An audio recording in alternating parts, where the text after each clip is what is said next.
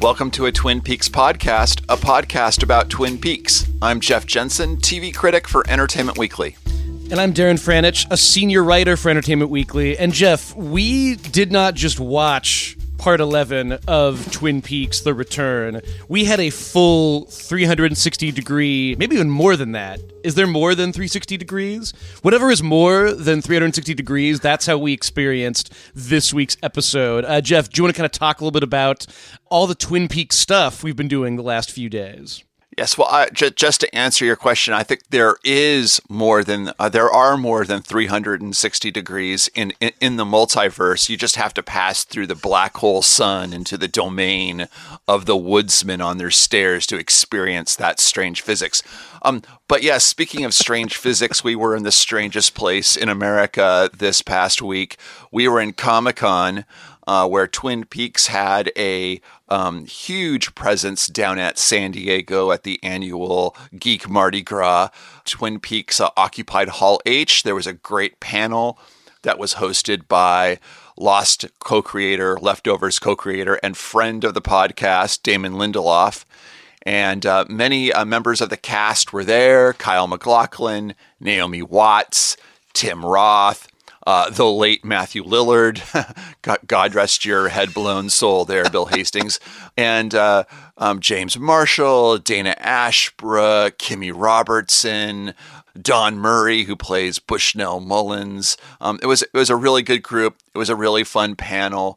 But uh, another huge highlight for both of us, in addition to you getting to interview the uh, Twin Peaks cast at our EW studios, and I'll let you talk about that. But we also got to watch the episode part 11 in a special screening uh, late night at Comic Con on Saturday night, on Friday night. Yeah, I mean, this Friday at Comic Con was my absolute favorite Comic Con day ever. Like, there's no way it's ever going to get any better than that, like, for me personally. Um, you know, got to speak to the cast of, of Twin Peaks. People can watch that interview. It's up on EW.com. Uh, the great Everett McGill was there, and it was so delightful talking to him because, of course, Big Ed has not yet appeared on the season. But in fairness, in, in, in fairness, and, you know, I think that the actors would sort of agree with this. Like, as much as I sort of knew going in, I'm probably not going to get any scoop on what's to come this season.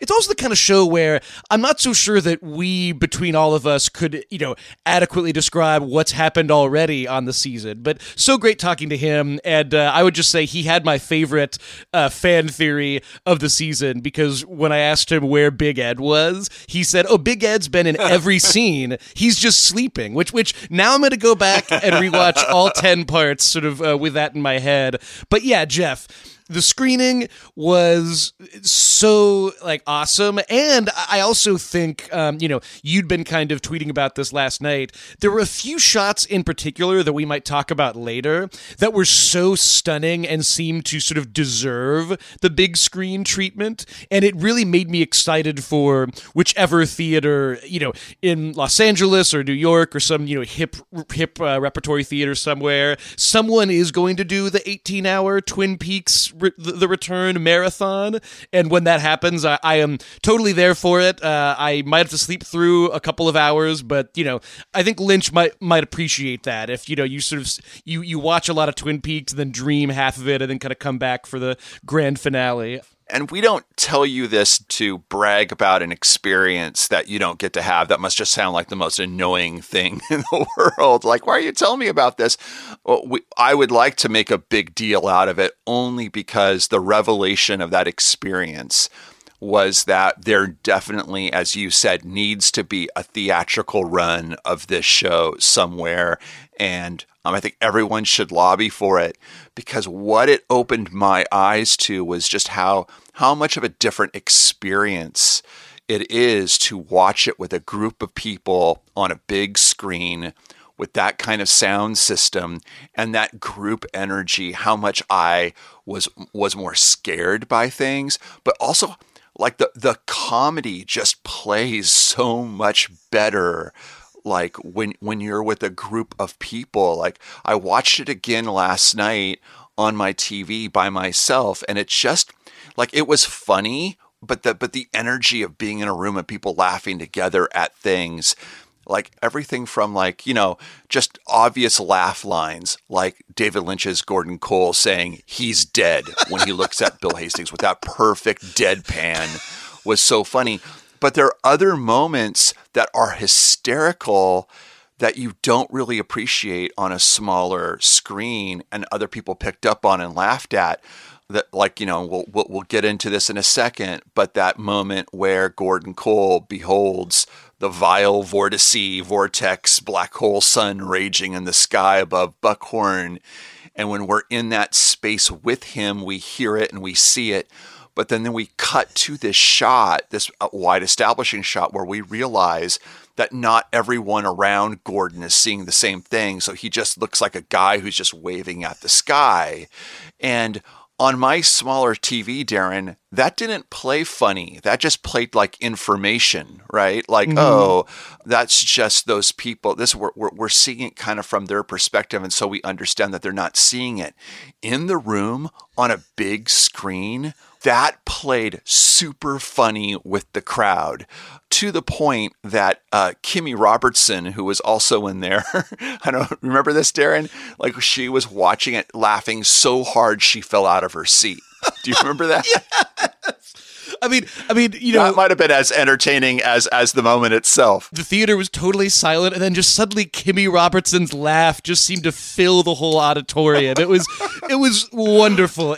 But uh, let's let's dig in, Jeff. Let's talk Buckhorn here, because um, after uh, our, our previous check in with Bill Hastings and, and, with the FBI crew, I kind of thought we'd have a lot more time before they went to the coordinates. And instead, it was like we cut with them to them going to this anointed place where Bill Hastings and Ruth Davenport went to meet the major. Um, you know, th- throughout Lynch's work, there's always these interesting, this interesting idea of these spaces where, you know, multiple dimensions seem to linger and where the these like bizarre, not always good epiphanies can happen. Um, how did you kind of feel about the overall staging of this scene? It felt like th- this was sort of yet another sequence in this season that was just allowed to sort of build and grow and go to some strange and ultimately horrifying and then hilarious places. You know, I really kind of built up this place in my mind like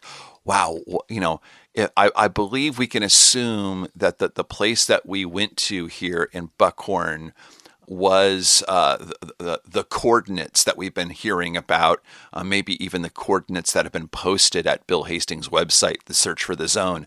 Which, by the way, Darren, like are those coordinates that we found and talked about a couple week, weeks ago, no longer on his website. The, the, the show, which presumably runs that website, ha- has taken those coordinates off which I guess might mean that it's just no longer in play based on what we saw last night. But I kind of built it up in my mind as this sort of like really like mysterious, maybe woodsy place. Um, I believe that the, the exact coordinates like on, on, the website kind of like evoked something called Lookout Mountain or something like that. Um, so yeah, I imagine it was in the woods. I imagine maybe it was this uh, exotic cabin someplace. I thought we were going to get something like that. No, it's just kind of like this hiding in plain sight, derelict, neglected piece of property on the outskirts of Buckhorn, but yet like ultimately a perfect quintessential Lynchian scuzzy place of sort of fallen, wasted industry. Um, this really kind of like lonesome, like like scary place a little bit. But yeah, it's like hiding in daylight. It's surrounded by a fence. Inside this fence, we see kind of like an abandoned old building, um, like a one floor kind of thing that looks like a house or maybe an office house, uh, but that's been kind of long deserted. You see all of these sort of like freight containers it's surrounded by a quintessential Twin Peaks icon thing associated with uh, with Black Lodge entities, uh, telephone poles and power lines, um, and so you can hear the sizzle of electricity all around it. So definitely a sign that you're in a, a Twin Peaks supernatural space. You know, we got Gordon we got Albert, we had Diane. They brought Diane with them for some reason. I don't know why. um, Detective Mackey, uh, Macklay, and uh, and Bill Hastings and and Agent Tammy. They all showed up in their cars uh, to investigate this place. I like the part where like like watching David Lynch get out of the car with this big gun drawn was just a funny little thing unto itself. Like just like this David Lynch, like, can we just talk a little bit about like Gordon Cole is just like the, maybe one of the great Mary Sue characters now in all of pop culture. This like one of our great directors has created this heroic archetypal figure for him to play out and participate in his own where he gets to do things make jokes hang out with with hot women carry guns solve mysteries. Like it's, it's, a, it's a total wish fulfillment fantasy for lynch and i love it. I love it. And so uh, th- they arrive at this place and um, one of the first mysterious things they see and I was surprised that they saw it, that they all saw it in their own way, is that they saw one of the woodsmen prowling this area, kind of like I, I got a vibe like he kind of serves as a sort of like, you know, one of those junkyard dogs that is like, you know, mean junkyard dogs that is kind of used to sort of protect a, a, a place like this. And I, and I think that that might actually be an appropriate illusion because I'm getting the sense that these woodsmen are like what we call in mythology, like, you know, threshold guardian. They protect places, they serve certain, like, you know, the, the mythic hero. Um, I'm no longer certain that they're entirely quote unquote bad, but but we'll see about this. So they immediately see one of these people lurking around and and and, and Gordon goes like, Do you do you see that, Albert? And I, I couldn't get the sense, Darren, maybe you have an opinion on this, whether or not these entities are familiar to our Blue Rose agents, if they if they know of them or if they've been tracking them. I, I think it's a possibility. But we got, you know, we know that they saw uh, the, the, one uh, like lurking behind uh, th- that house, we would later see in this scene that um, Diane and possibly Agent Tammy saw another one that would ultimately sneak up on Bill Hastings. We would later learn that they all kind of forgot seeing them, which is an interesting idea, but I know that we're getting our ahead of ourselves. So uh, Cole and Albert like decide to draw their guns and they enter into the fence. Tammy has gotten out of Bill Hastings.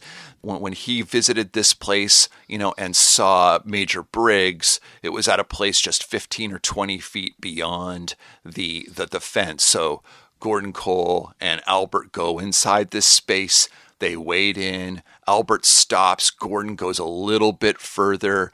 He starts hearing uh, the sizzle of electricity, kind of faint, but the deeper Cole gets and gets, and the closer he gets to this house, now that sizzle starts to just build and it turns into almost like a stormy sound, perhaps something that's magnified by his uh, two hearing aids, uh, his extrasensory adaptation devices. And then he looks to the sky and he sees something. And Darren, can you describe what Gordon Cole sees in the sky? Oh, oh yes, sure, Jeff. I can describe it, no problem. It's very straightforward. It's uh, you know something you see every day. P- perfect handoff. Um, one thing, one thing that I would just to uh, your description is as Gordon and Albert were stepping into this space, Gordon turned to Albert and said something. The, the line could be read as something that we need to focus on or not. What he said was, "Think there's one in there, Albert," and the implication yes. there seems to be like, "Think there's one. What? Like one? What is this? Something they've seen before? Is he referring to the woodsman? Is he referring to something else?" That that really kind of stuck in my head. So Gordon kind of looks up and he begins to kind of move. He does this interesting sort of like front step, back step, front step, back step. It it kind of put me in mind of the kind of strange chrono chopped up way that uh, Dale Cooper was moving around inside of the purple room, the strange way that time seems to always kind of flow around the woodsman. One of the things that I loved in this season, and I, have talked about this before. The mixture of janky old school special effects and truly remarkable transcendent special effects was really on display in this scene because the woodsman was literally just sort of fading in and out. One of the oldest special effects in movie history. Just he was kind of dissolving, but everything around him wasn't. But then you had this wormhole, for lack of a better word, open up in the sky. And I thought that was truly just incredible. It seemed to be kind of swirling around, consuming all of the clouds, consuming the sky itself you know, you had this great close up on Gordon, the, the light around him just becoming so bleached out. The fact that we were looking at the face of David Lynch made it just feel as if there was some remarkable, you know, transcendent experience happening here. He sort of raises up his hands. This is when you have that incredible shot far, far away where you see Gordon Cole kind of moving and nobody else moving. The there was a kind of darkness at the end of that wormhole in the sky. Through that darkness, we got one brief, incredibly haunting shot of three of the woodsmen at the top of a set of stairs. The look of where they were, you know, it, it kind of brings up that kind of the, the, sort of ruined convenience store where they were hanging out in part eight. Uh, it also looks a little bit like uh, the room above the convenience store from Twin Peaks Fire Walk with Me. Um, very clearly to me, does not look like a place where Major Briggs would have been hanging out. I'm not sure if, if we're meant to assume that, you know, have have the woodsmen kind of moved in and redecorated? Have they kind of altered the the dimension that the wormhole is is going towards? But they seem to be there kind of waiting. For a moment, Jeff, because they were sort of like like all aligned on the stairs, I really thought we might get some kind of Busby Berkeley dance number with them on the stairs. Like, you know, they all kind of jump down. That that does not happen. Instead, that that single image will live in our nightmares forever because there was a brief moment of Gordon seeming to kind of flip in and out of our dimension. And uh, I love that uh, you kind of called this out in your initial write up on the show. Albert was sort of there almost as this kind of Horatio figure or this this this Watson figure, someone to kind of ground his friend. He kind of pulled him back, and I I, I found that to be you know just as a a framing of their relationship. I found it so interesting that in this case Gordon was the guy who might have just literally gone through with no no extra thought, and that Albert was sort of there to kind of ground him. I, I, I loved that little character beat just mixed in with all of this. Your description of that reminds me of something that happened at our screening experience that might be worth bringing into the conversation because before the screening we got some introductory remarks from Sabrina Sutherland, the executive producer of Twin Peaks, uh, the person who was tasked with bringing all of this big production to life. And she had mentioned that David wanted her to read us a poem um, before this this showing to put us in the right frame of mind. And I thought the poem was interesting because we all kind of know it. Uh, through the dark of future past, the magician longs to see one chants out between two worlds. Fire, walk with me.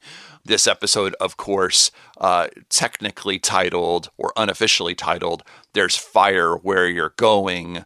But here we kind of see um, our magician uh, David Lynch looking through a portal that might be into the future, might be into the past, maybe someplace in between, seeing total darkness and then peering through it and seeing those dirty hobo guys, the dirty bearded men, I think he would later call them in the episode, and, you know, waving at them, you know, maybe maybe he wants to see this. Maybe he wants to go to there. Uh, we don't know, but I thought that poem was perhaps very appropriate to that moment in particular. What I was struck by by that image of that portal is that it kind of visually alludes to all sorts of very familiar occult symbolism. Mm-hmm. Um, the the spiral, the portal into cosmic horror. Um, I, I, don't know about you, Darren, but I was actually reminded of True Detective and the visions of Rust Cohle, who would often look to the sky and see swirls of birds opening, uh, forming that kind of same kind of swirl shape, which he would take to be some kind of portal opening into some cosmic horror place. And in fact, that whole um, season was sort of about uh, this sort of like cosmic uh, nihilist in Rust Cohle almost wanting to see and f- experience some kind of proof of great cosmic horror that would sort of uh, affirm his complete bleak uh, belief system. And then that story is ultimately about busting that idea and, and maybe saying that uh, that isn't a great thing, Rust Cohle. Um, time is not a flat circle, or is it? I don't know. Um, but like I, I, do wonder, as we talk, I talk about a little bit in my written recap, and we won't go into here, if maybe, just maybe, Lynch was sort of in, uh, Lynch and Mark Frost were referencing to uh, these sort of pop culture illusions or or connecting with them and commenting on them um, for the purpose of sort of reflecting on either a the, the legacy of Twin Peaks or just the sort of like dark pop culture that we have and what that might be doing to us and what kind of dark, bleak, cynical attitudes or romances it's it's it's cultivating in us. So this is all to say I I love this scene. It was crazy, and it got wilder and weirder even after Albert pulled him back. So yes, um, Gordon and Albert notice a headless body uh, as you so often do when you're just kind of like walking through uh, the space in between worlds. Um, it is indeed the headless body of Ruth Davenport. It only took 10 episodes to track that down. So, guys, they are solving things, okay? Never, never say that this show is just setting up mysteries and not solving them. Um, as they were sort of uh, noticing that she had some coordinates written on her arm, more coordinates. Um, hopefully for hopefully those coordinates will, will, will lead to some other homeowner who will get very upset about all the Twin Peaks fans walking around their land, um, which I believe is what happened with with the last set of, of, of coordinates. Meanwhile, we sort of cut outside of the fence. Diane has noticed the sort of I, I loved your, your description of the kind of guard dog woodsman who's sort of slowly approaching Detective Macklay's car. This was another moment that played for simultaneous horror and comedy. The scariness of this creature's approach was matched only by the hilarity. Again, the hilarity, and like, I don't talk about the special effects to say that they're bad. I say that, like, they're being used perfectly because there's something so simple about the kind of fade in, fade out body effect that Lynch used here. And ultimately, indeed, although we don't see the woodsman, we certainly feel his presence. There's a close up on Bill Hastings. He's kind of moving the way that those poor folks in the black and white sequence of episode 8 were moving when the Abraham Lincoln Woodsman had his hand over theirs.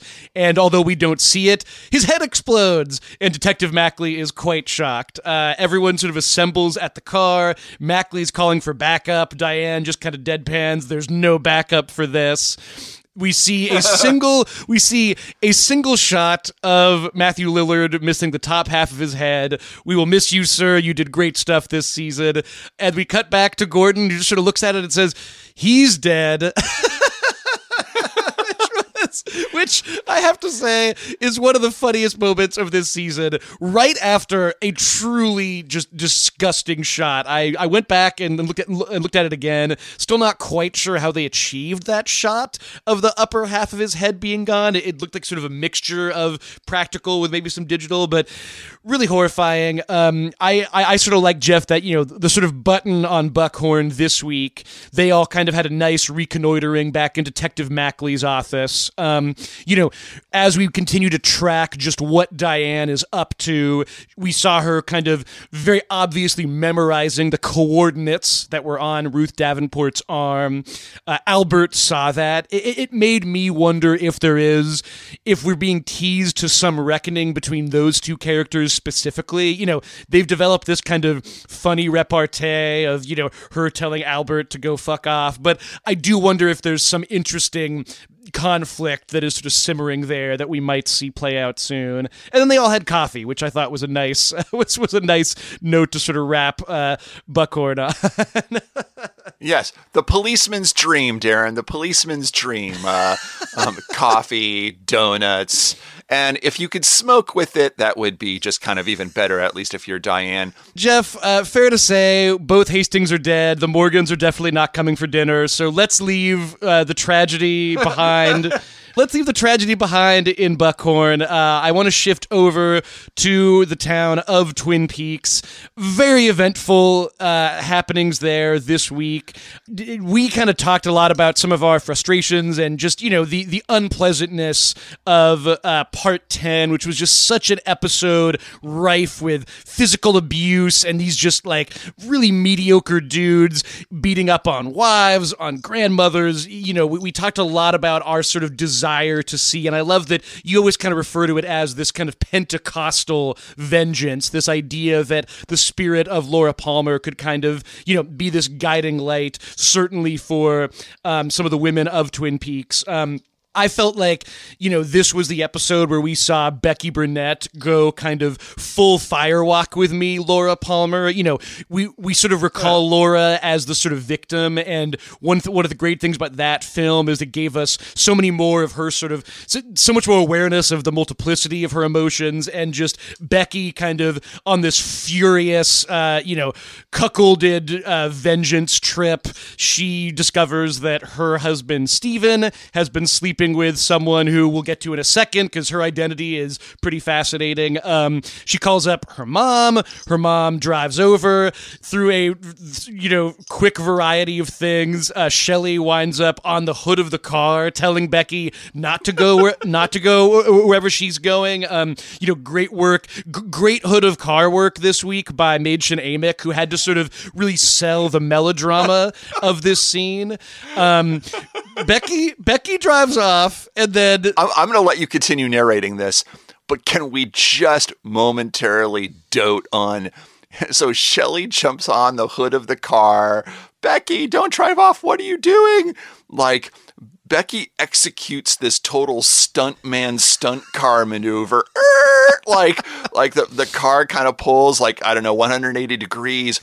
Shelly goes flying off of it and her shoes go flying off of her feet. Did you see that? That was so awesome and hilarious. It was it was incredible and that must have taken so long to plan out. Or knowing the way Lynch works, maybe it just happened and it was a perfect accident.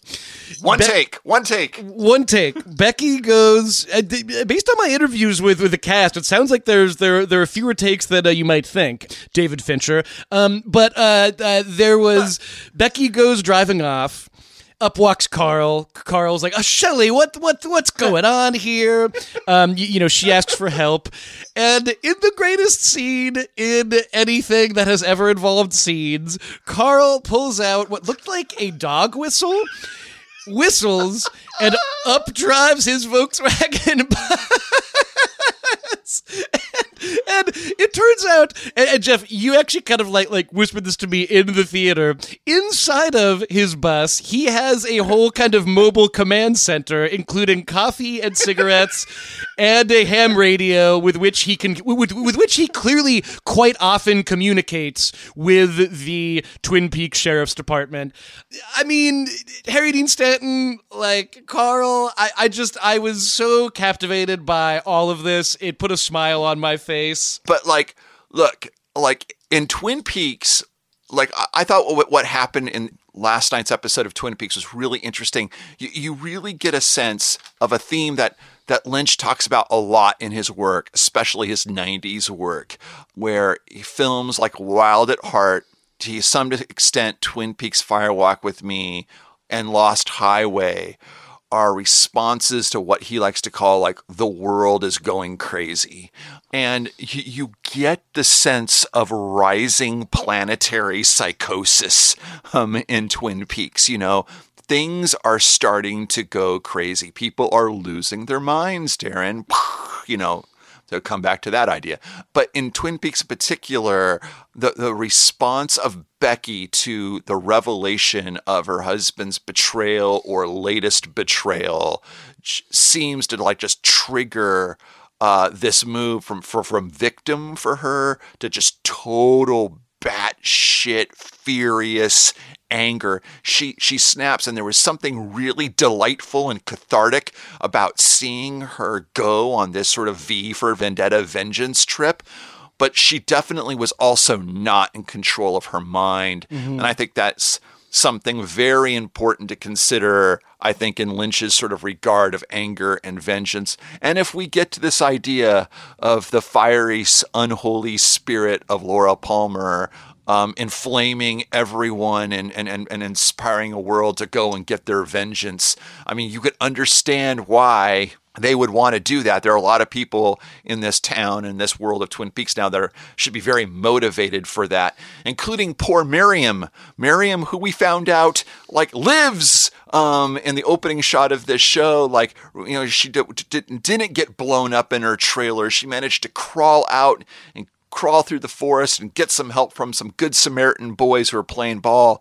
There, there's a lot of people, and you know, she's going to want some justice too. And we now understand that she's going to probably set the sheriff's department on the trail of Richard Horne. But there's a lot of people who are motivated for, for, for revenge and justice, including, you know, the spirit of Laura Palmer, but I'm also wondering whether or not their model of vengeance, the psychosis, um, if it involves getting in your car and recklessly driving and nearly killing your mom and firing guns wildly. There's a med- there's a paradox there. There's a meditation on that. Like there's there's justice that needs to happen, but people can lose their minds with it, right? And so, but just in general, like Becky's sort of response to this news um, seems to trigger off a sort of larger condition in Twin Peaks where there's just a lot of crazy stuff going on.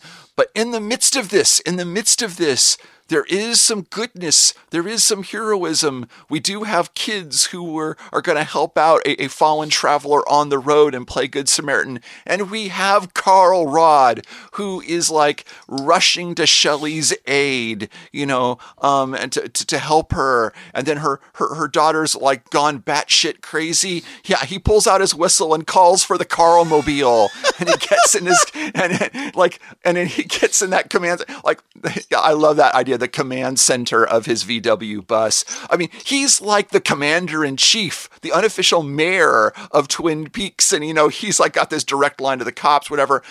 In a, in a summer of superheroes, Carl Rodd calling for his Carl Mobile is like my favorite superhero moment, you know, but yeah yeah, that was great stuff. It was, it, it was wonderful. This scene also just revealed, you know, very, very, very carefully and cleverly something that had been you know, discussed ever since we first knew who, who Becky's mom was. Uh, full confirmation now. Her father is Bobby Briggs. There was a sort of like sequence of Shelly talking to Bobby. We'll kind of like dig into that later and, you know, how that kind of fits into the sort of overall, just, you know, family tree of, of Twin Peaks. But I, I do want to call out uh, Jeff because um, you you kind of pointed this out to me afterwards. Um, you know, Becky goes, shoots up the door. We sort of have that like haunting shot, kind of following down the stairwell. Refers to what you were talking about earlier. Interesting mixture of. St- lots of stairwell imagery in this episode. And indeed, we see that Steven's paramour is none other than Gersten Hayward, the younger sister of Donna Hayward, uh, who is probably not who who will not be appearing in this season from everything that we've heard. Um, and I, you know, w- what's interesting is that Gersten, who I think was essentially, you know, in her maybe not even a, a tween yet in the original series, was played once again by the great Alicia Witt, someone who's been on pretty much every TV show you could think of, from Sopranos to Friday Night Lights. you were sort of saying there's some interesting stuff there. I don't know how much we want to dig into it, but it, it seems like her brief appearance really seemed to kind of activate some interesting thoughts for you.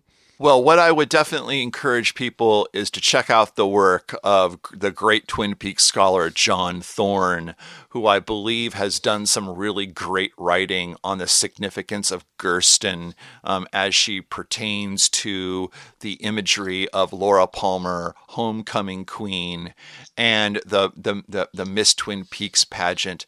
And Gersten's like one um, uh, most famous moment in season two, and forgive me if I don't really have great command of this moment, but I believe that the Haywards are having the Palmers and Sarah over for dinner, and Kristen and her and, and the middle sister kind of perform for them and perform a song, and I forget what it is, but she's kind of dressed in sort of like a princess crown and all of that, and kind of so she the imagery of her and what she's associated with points us once again to the reality of women in Twin Peaks and this sort of like, you know, um, the fact that this is a place where women are exploited and seems to activate some larger cosmic villainy that preys on them and their suffering um, and wishes to, to desire and consume them or possess them, etc. Um, so she and to find out now that she kind of grew up and, and didn't maybe turn out all that well, messing around with a sparkle addicted, unemployed, scruffy, scuzzy, uh, abusive guy like Steven, you know, uh, makes me wonder kind of about her and worry about her. But um, and I'm wondering if we'll, we'll we'll find out more. But but John Thorne has written a lot about that idea and her, and I think you could search for his work online. So I, I would just defer to him on that.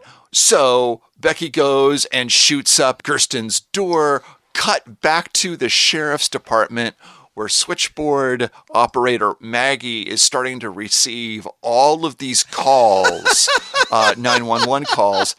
And, you know, initially, Darren, viewing this episode through my theory of a world gone crazy, I initially kind of thought that she was suddenly receiving phone calls from all over Twin Peaks about other things that were going on. In retrospect, I think I un- analyze that scene. I understand that scene more as probably everyone in that apartment building is calling the sheriff's station. Uh-huh. There's shots fired inside the building. That said, this idea of a town going crazy is brought to life um, in, in a follow up scene where later that night, Bobby, Shelly, and Becky are at the Double R and they're kind of debriefing all of this. And, uh, you know, we are presented with a Becky who is a, a, paradox. She hates Steven. She wants to be rid, rid of him. She wants him dead. But I love him. I can't leave him. He's just going through a bad time right now. Very classic, tragic, like abused, battered wife syndrome. Bobby and Shelly we, we don't really have great insight into the current status of the relationship. That they seem to be on somewhat friendly terms and they care for Becky. You get the sense that Shelly is more involved in Becky's life than Bobby. They might have differences of opinion on on how to parent her. Um, we get the sense that Shelly has is very quick to give her money to help her out you get the sense that Bobby is a little bit more reluctant in that regard. Mm-hmm. All of this is playing out as they're discussing these things under the watchful eye of Norma, who has a quiet presence throughout this whole thing. We get these cutaways to her, just watching them, and her face full of concern, full of judgment. We understand, we remember earlier in the season when she was counseling Shelly on what to do about Becky, I think that she was encouraging Shelly. She had very a lot of grace and sympathy and empathy for for Shelly and and her heartbreak for her daughter and just wanted to do everything possible for her. But I think you also get the sense that Norma knows or feels that at some point you just got to let her go. You got to let her kind of fend for herself. You just can't keep enabling her with her money. You wonder if Bobby might kind of agree with that philosophy. But another interesting thing that is playing out in the subtext of all of this is that Shelly and Bobby, you know, like beholding their problem child daughter, you just have to wonder what's going on in their heads as they look at this girl and see probably versions of themselves yes. when they were younger. All of Becky's dramas, all of her issues with drugs, with being, you know, like pertains to Bobby's drama as a kid, being a battered wife and having no way out, kind of completely playing to Shelly's issues and the joined drama of Bobby and Shelley conspiring against Leo Johnson, their own like poor wrong-headed ways of dealing with their own dramas like you know you, you got the sense of two parents that are sort of like want the best for their daughter that maybe are drawing upon their experience to want to guide her and, and help her avoid her mistakes but also maybe feeling that they lack the moral authority to do that too yeah. like who are they to talk and, and at some point during all of this, you know, Bobby finally steps up. And so Bobby basically says, Hey, look, Becky, you're going to avoid jail time for going up into an apartment and taking out a gun and shooting up the place. Um, but you got to pay for the door, you got to pay for damages. And Shelly kind of also makes it clear that, you know, it would be great if you could stay away from Steven too. um, Becky kind of draws the line at all of this. First of all, she has no money, she can't pay for it, and she she doesn't want to leave Steven. Um, but in an interesting scene, Bobby agrees to loan. You know, Shelly initially offers to pay for it, but Becky doesn't want to take any more of her mom's money because she understands that she's bleeding her mom dry. And then Bobby steps up and basically says, I'll, I'll loan you the money, but you got to pay me back. Becky's attitude in this whole scene is really kind of fascinating. She's all these contradictions, contradictions that that make sense when we what we know about battered women and battered people in general and their relationship to their abusers. But but she has enough of this awareness to know that like uh, I can't keep on taking money from my mom. I'm making her go broke, but she can't get out of a life that keeps her kind of dependent on this as well. And then she has this other great moment of clarity at the end of this scene where she goes, Oh, oh, mom, mom, I, I, I threw you off of my car and you almost died. I'm so sorry. it was like some kind of sanity after her own psychotic break with her head getting away from her suddenly is slowly returning to her and like, oh, oh yeah, that. I'm sorry. Jeff, like I, I, love everything you're saying about this scene and just the the resonance of everything happening here with what we know about these characters. You know, I was very struck just thinking like about Becky. Here she is, you know, she is the granddaughter of Major Briggs. She is the daughter of Laura Palmer's ex-boyfriend. You know, just with with just looking at her parents you know, she has found herself in an abusive relationship. One thinks of Shelly and Leo in the original series.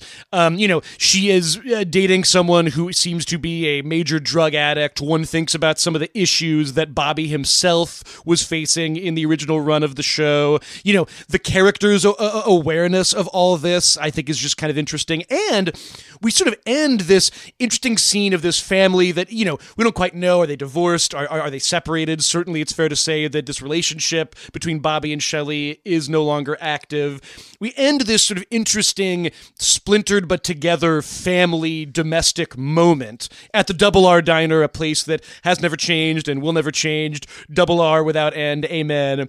We end this with Red, of all people, this sort of local, seemingly supernatural crime boss, drug dealer, drug runner, maybe is a more uh, apt way of, uh, of putting it. He kind of shows up outside God. Shelly runs out to kiss him. And I, I, what I love here is just, you know, the framing of this that when Shelly and Bobby were first together, Bobby was involved in the drug trade. And for, for, for from what we've seen so far, is no longer that, is in fact, you know, is, is in fact an officer of the law. And so Shelly kind of taking up with someone who almost seems to be this sort of dark alternate universe version of Bobby, not just because Balthazar Getty seems to only play alternate universe versions of characters within the world of uh, David Lynch was w- was quite interesting. I thought I, I felt like there was just a lot of interesting resonance for you know Twin Peaks history kind of bubbling throughout this scene, and, and of course you know as we've kind of had this table set for us with all these kind of interesting kind of like you know subtextual ideas and these interesting allusions, suddenly a shot rings out and in an episode that featured David Lynch himself reaching towards a wormhole in the sky, somehow what followed was Powers of 10 Stranger because you had Bobby in full kind of, you know, Deputy Briggs uh, mode, runs outside, discovers that the gunshots came from a car with, you know, thinking about a sort of splintered family dynamic. A woman is yelling at her husband, saying, How could you carry a gun? Their young son apparently just grabbed the gun and started shooting. Uh, you know, full shout out to the great Dana Ashbrook in this scene, who just had to do a lot with his facial reactions. There was a great shot of him kind of looking at the child and the, the the boy sort of posing in this incredible sort of almost like you know you know tough tough child soldier or like you know kid trying to look like a badass kind of like stance. And there was an interesting like you know you know examination of that kid and Bobby kind of looks over at the father and just you know a lot of interesting sort of moments here. All the while honk honk honk honk honk honk. This this car behind them will not stop honking. And I mean to, to think about funny, scary moments the, the, the horror that Bobby finds in that car. Th- there's a woman driving. She's screaming, "What are you doing? Why is this happening?" And she starts talking about how you know her, you know she, she her, her is her daughter in the car. Her uncle is joining us, and the the little girl, the sick girl, just sort of comes up like like like some zombie from Fear the Walking Dead or something like that. She's spewing vomit out, and all the while, I mean, Dana Ashbrook's reactions to this are sort of strangely not as crazy as you might think, but but but exactly as confused and bemused as we are. Um, you know, Jeff, you, you would sort of like approach this episode under this theory that this is in some ways Lynch's reaction to a lot of the stuff that followed in his wake, the sort of '90s supernatural horror, and you know, even kind of right up to today. It it just feels like that scene in that car is like every opening sequence of the X Files reduced down to one, right? Like it's just like, what is happening here? What is this strangeness? Is it supernatural? Is it viral? Is it something? I mean that that whole extended car jam scene I thought was just pure vintage Lynch, right? Like just every tone happening all at once. oh, totally. Yeah, I mean the whole section together with Bobby Briggs to go from this sort of like soapy melodrama domestic stuff with Shelly and Bobby and their child and Red and the love triangle that's implied there. Gunshot, mood shatter, lights go off in the double R. Now we shift all of a sudden segue into a completely different tone. This sort of dark horror TV show. Yeah, like an opening segment right out of the X Files. That that girl, and you know, just this sort of these progressive stages of human misery and evil. You almost kind of feel like like Bobby's on this sort of like real micro heart of darkness odyssey towards some kind of like apocalyptic revelation. You know, he encounters another troubled family with a little child that I almost wondered if he was seeing some kind of mini me in that little boy who got his hands on a gun that his dad just recklessly left uh, behind. Yeah. Then there's just this woman who's just laying on a, a car horn, just like, what are you doing? You got, you, you were expecting this confrontation with a woman with a person who is just the epitome of selfishness and rudeness, who has no heart for like what is happening in front of her, this sort of like this spectacle of of human misery going on in front of her. But get out of my way, I got to get home. And and when when Bobby comes up to her to interrogate her, you know, she initially kind of plays out that role, but you realize that her own sort of like selfish rant is this like she's out of her own mind over her own crisis that is happening her daughter is like having some kind of reaction or sickness to something. I, I, wondered if it was some kind of drug OD. We know that Sparkle is having some people are reacting poorly to sparkle if they're not having kind of like cosmic visions of dimes hovering in the air they are they're, they're getting horrible rashes. Um, so maybe this is part of it. Maybe it's something else completely uh, uh different.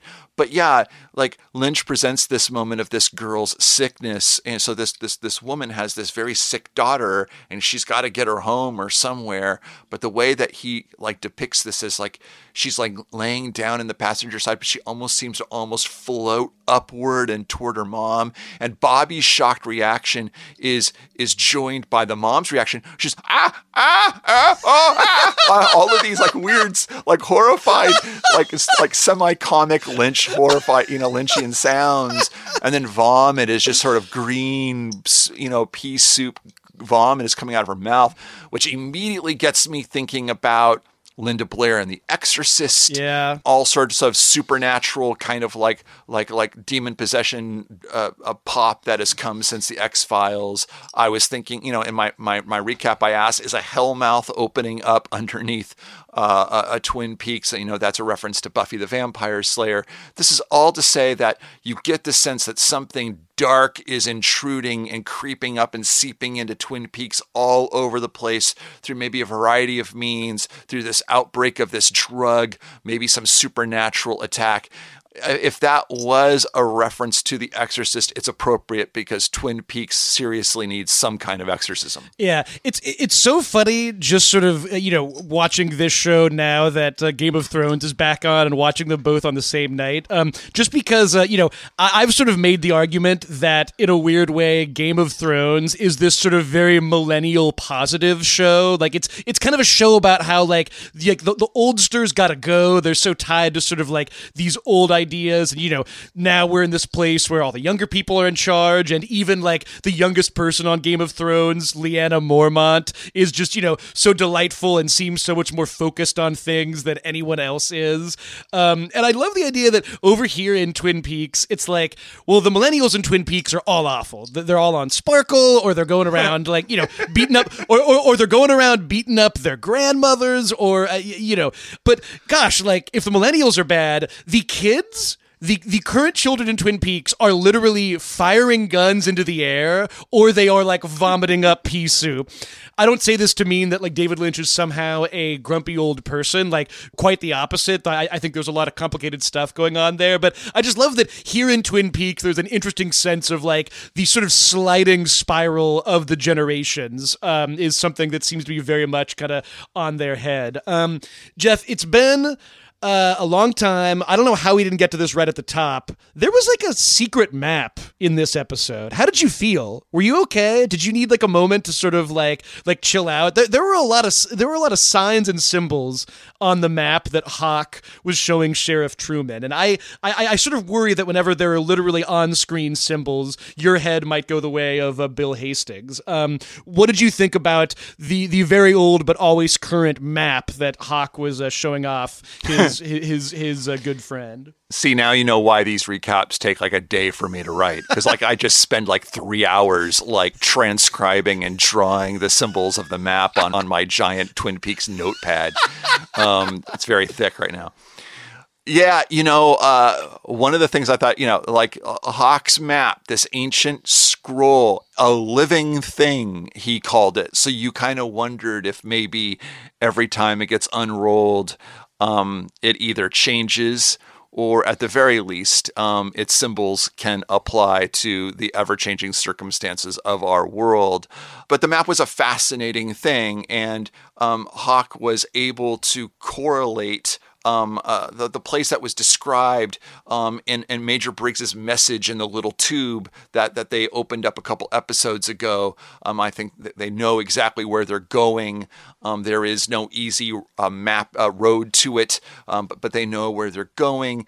The symbols on the map kind of described things like fire. Yeah, and specifically, Jeff, fire that is more like modern day electricity, which is which was sort of Hawk's description of the energy symbol. Which, of course, you know, on a show that seems to argue that electricity is both a kind of magic and a kind of continuum to alternate dimensions, is a statement that sort of looms large. Um, there was also like a lot of talk about corn and fertility, and perhaps most interesting as far as like you know what is the overall story that's being told here the idea of black fire that there is something sort of dark that can sort of happen when you're mixing together all these symbols for perhaps the wrong reasons you know we recall that Right. we, we, we recall that deep down we still don't know what exactly Mr. C, what the sort of dark doppelganger of Agent Cooper, what he wants. We know that he's after something represented by that symbol of the little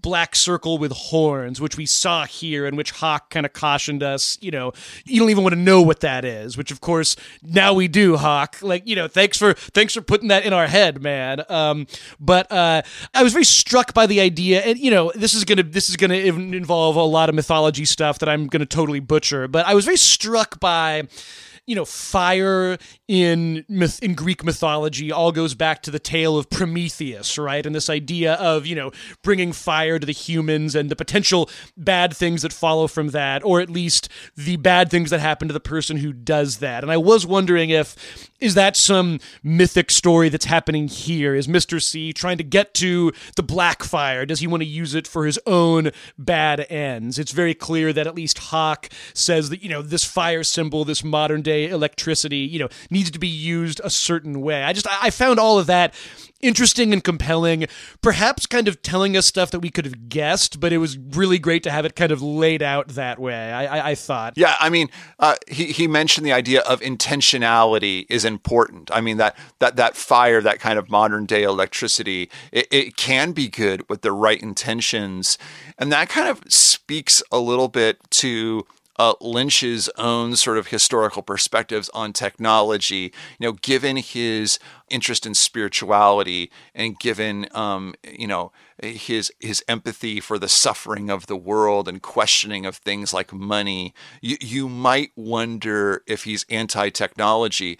It's he actually no. I mean, he loves technology. He loves tools. He sees like nature and industry as hand in hand as sort of creation engine engines as as means of artistry, but they can be used wrong um, and they and it's all about intent so i love your analysis it's better than anything i could have come up with or or, or, or have like at, at present but the idea that maybe dirty cooper is after that dark fire and wants to use it for something maybe in concert with whatever that sort of like horned figure, which we might think is linked to the experiment.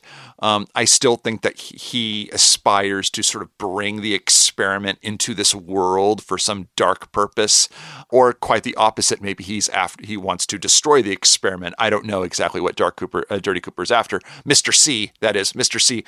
We learned at Comic Con that maybe Mister C is the best term uh, for for for Dirty Cooper. But yeah, what does he want with with with, with the dark fire i think that's interesting yeah yeah exactly uh, you know there was a brief call from the log lady we talked about this uh, when we sort of discussed watching the premiere of twin peaks in a big crowd of, of in, in a big crowded theater um, just to see the log lady. In a big crowd of people you could just hear a pin drop the, the emotions of that of course you know with the passing of, of, of the performer and just you know her sort of signposting that there's a fire where you're going. Um, you know again this this sense of, of kind of building towards something. Really a lot of interesting setup here. Jeff uh, let's shift to las vegas. Uh, like a lot happening and yet you know p- perhaps less sort of noteworthy for the kind of grander arc than some of the stuff stuff we've talked about so far. So maybe we'll kind of blast through it. But um, you know, each episode, I, I, I know that we're all kind of like, you know, the Dougie stuff and is Dale Cooper coming back? I, I, am a huge fan of the Mitchum brothers, and this was a wonderful showcase for them. I might even go so far as to say if this is the Jim Belushi Emmy reel episode. Um, you know, in my dream, in my in my in my dream, of course, all 217 cast members get some kind of Emmy nomination next year, but we sort of see the Mitchums. Again, their living situation is so hilarious. There's something so adolescent about them. You know, they're kind of both in their kind of like you know sleeping robes. They're they're pouring cereal for each other. They're they're drinking their, their orange juice. Um, Belushi says that he's had this dream. He's kind of he seems uncertain about the whole kill Dougie plan. Uh, Robert Knepper says no no no like that's the plan. We'll feel a lot better just a few hours. We see that uh, Dougie's having a meeting with Bushnell Mullins. This is another great showcase for Don Murray. Really, this was sort of like also like the Don Murray showcase episode. He gets all these great lines about how battling buds in your corner and don't worry, even though that work you did drawing the ladders and stairwells all over those papers somehow led me to realize that this arson case. I, I I'm I've lost track of this whole insurance thing, but suffice it to say, it turns out that Dougie work has actually provided a boon for the Mitchum brothers because Bushnell gives him a $30 million check and says, as a matter of fact, they've asked to meet with you. so why don't you go and deliver them this check?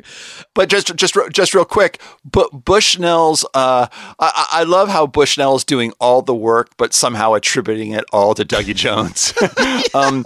But like coming off of like I believe last week's episode where uh, where where where, where Anthony was sent by T- Duncan Todd to pull this scam on the on the Mitchum brothers, um, and and and telling them like, hey, like Dougie's like scamming you out of thirty million dollars, and you should maybe think about going to kill him, and that kind of sets them up to like want want to kill him, but but Bushnell like uh, essentially completely sabotages the Duncan Anthony plan first by intercepting the check that should have obviously gone to Duncan Todd and Anthony but uh, so he kind of like uh, blows up that whole plan and and, and sets everything right so yes. that the Mitchum brothers can actually get the check so that that, that will but but I love uh, Bushnell's sort of bragging about how he took out a secondary insurance policy on this policy in particular so that paying out $30 million doesn't break the company. It's the, the old Bushnell double down. Bushnell double like, uh, down. which I, was great. He was so proud of himself, and I love this whole thing as we meet him. He's doing the push-ups, whatever. But yes, so the Mitchum brothers have requested a meeting with Dougie, and um, to, to praise him for his work, apparently. You know, Bushnell not realizing that the reason why they want to see Dougie is to kill him. But Bushnell puts the envelope in his pocket and uh, and says, "Let's let's, let's get you down to the car where they're going to pick you up and take you away." They go outside the building. Before um, Cooper can, uh, before Dougie can get in, he's distracted by that music cue. Um, he looks over to the coffee shop and he sees Mike, the one-armed man, like waving to him with his other arm, um, like from inside the coffee shop with red curtains behind him. And, and, and Dougie's immediately drawn to him. And like Bushnell's like, what are you doing? Cut to the aftermath of that scene. And now Dougie has this big box and he's holding the box and we have no idea what's in the box. Bushnell takes him to this car that's being driven by the Mitchum brothers drivers, and they they think that they're en route to a restaurant to have a, a to break bread with the Mitchum brothers, but instead that car is being t- driven out to the desert where the Mitchum brothers are are, are waiting to basically um, kill uh, Dougie, and uh, I just love this whole scene, the dread that's built through all it all, uh, through all of it as as as Dougie's being driven out into the middle of nowhere. He's not going to a restaurant. Um, he's being taken to his doom. How is he going to get out of this? Meanwhile, he's got this box in his lap. And I'm immediately thinking, Darren, the end of 7 mm-hmm. um, the great David Fincher serial killer, you know, movie where, like, you know, it takes place out there in the middle of the desert underneath power lines. Interestingly enough, where the serial killer has, has taken Morgan Freeman and Brad Pitt, the serial killer played by Kevin Spacey, and out of nowhere drives up this this this FedEx van that brings a box and Brad Pitt's famous line, like, "What's in the box? What's in the box?" Gwyneth Paltrow's severed head. That's what it is. You know, talk about losing your head. So that and, and that illusion completely works. Um, so what's in what's in Dougie's box? And um, if, if maybe you could take it from here, like Dougie arrives, he gets out of the car, and and the Mitchum brothers are, are are, should should follow through on their assassination plot, but but they're troubled by something. James Belushi's had a dream. Can you tell us about the dream, Darren? He's had a dream. In the dream, this exactly happened. Dougie showed up. He had a cardboard box in his hand, and inside of that box, he tells his brother, was a cherry pie. At this point, his brother is just kind of like, God, can we just kill this guy already? I, I love that, like, you know, I think they literally kind of like dug him a, a hole in the ground already. This is the most, like, straightforward, uh, you know, organized crime assassination in the history of Las Vegas. Or maybe Lynch is suggesting that this is just what happens all the time in Las Vegas. It's unclear.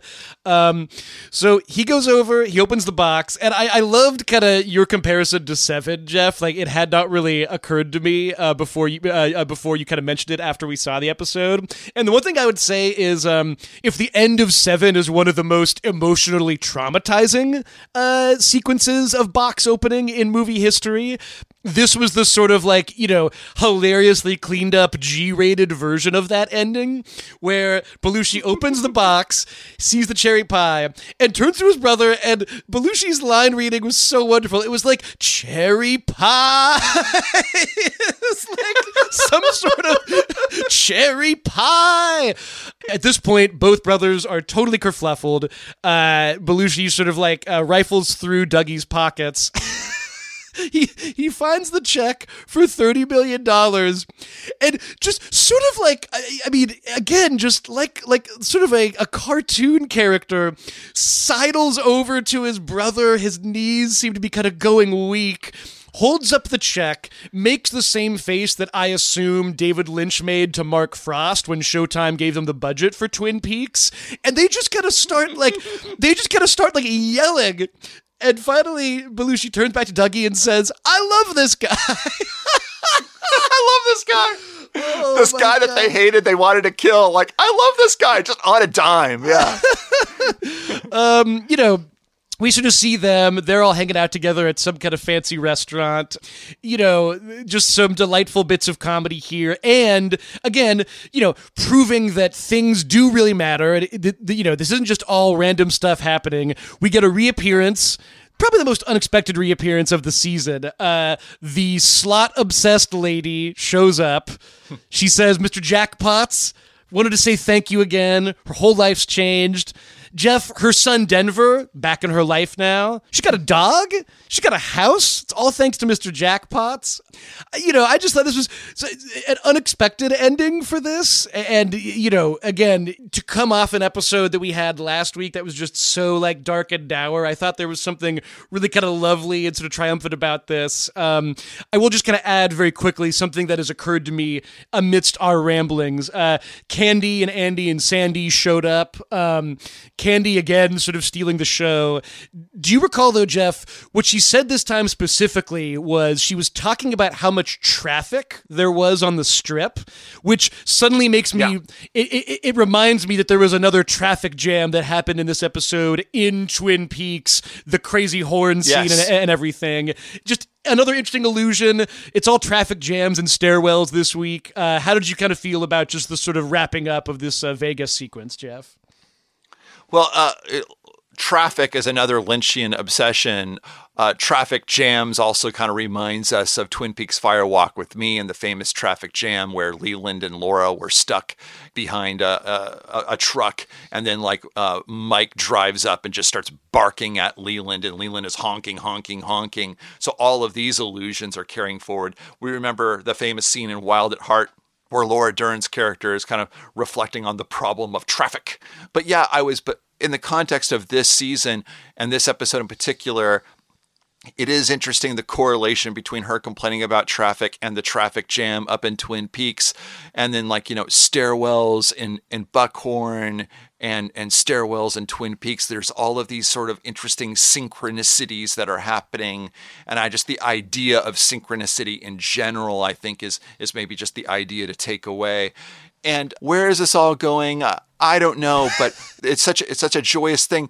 In an episode which I think was all about not where you know delighting in not knowing where things are going. Because the thing I loved about this episode in particular was how these long scenes would start at point A and like get to a point Z that you could you can't possibly imagine, you know, from from the stuff in Buckhorn where they show up and their encounter with the black hole sun and the death of Bill Hastings, how that you know what was going to happen there, to the stuff with Bobby Briggs and Shelly and their daughter and the diner going from there to like you know barfing girl to the whole thing with like Dougie and how that resolved. Or you think he's a goner? No, it's going to be this complete reversal of fortune that's going to culminate with Agent Cooper rediscovering one of his great loves, cherry pie, like damn good pie, and he just loves it. He's scarfing it down like you just that was I had no idea that that that we were going to end at that place.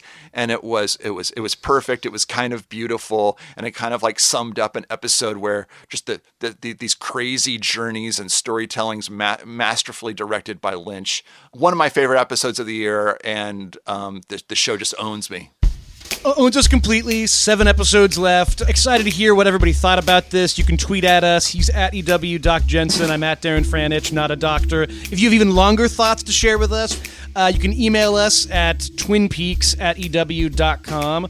Hey, while you're at it, if you like this show even half as much as we love Twin Peaks, you can let us know. Give us a rate and review on iTunes. We love hearing from you. Love hearing all the thoughts from our listeners.